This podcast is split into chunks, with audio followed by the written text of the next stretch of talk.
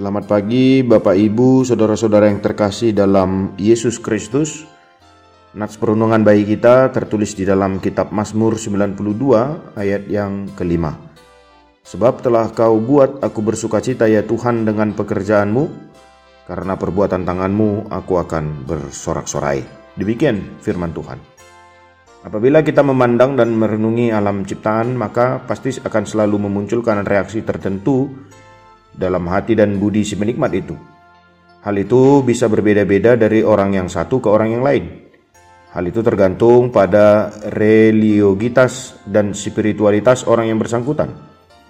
Jika seseorang itu mempunyai cita rasa kepekaan religius yang tinggi, maka ia akan sujud dan syukur.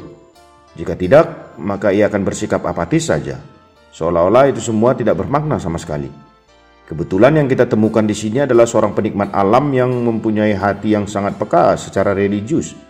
Sehingga reaksi dia ketika memandang keagungan dan keindahan ciptaan ialah bernyanyi untuk memuji dan memuliakan sang penciptanya.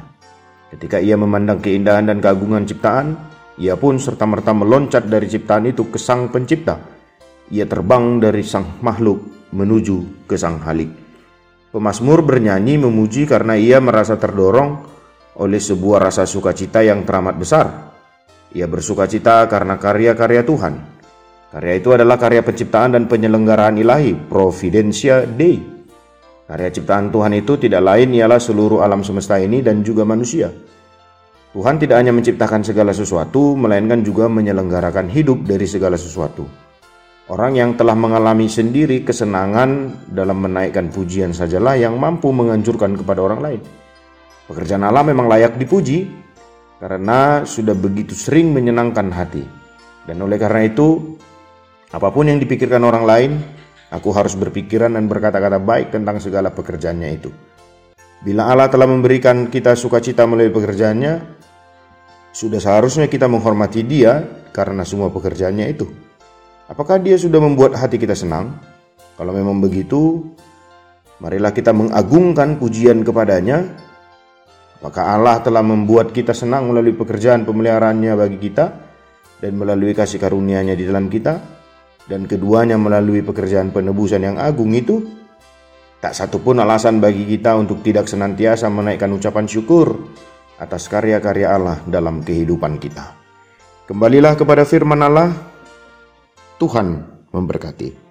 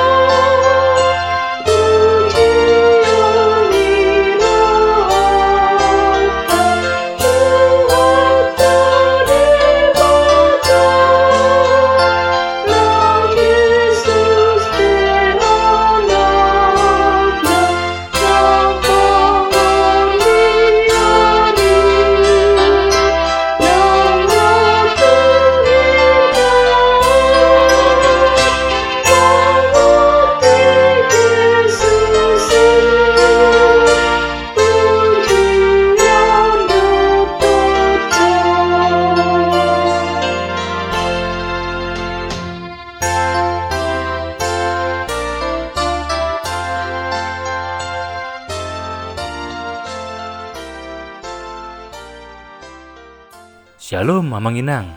Terima kasih sudah mengawali hari dengan mendengarkan renungan hari ini.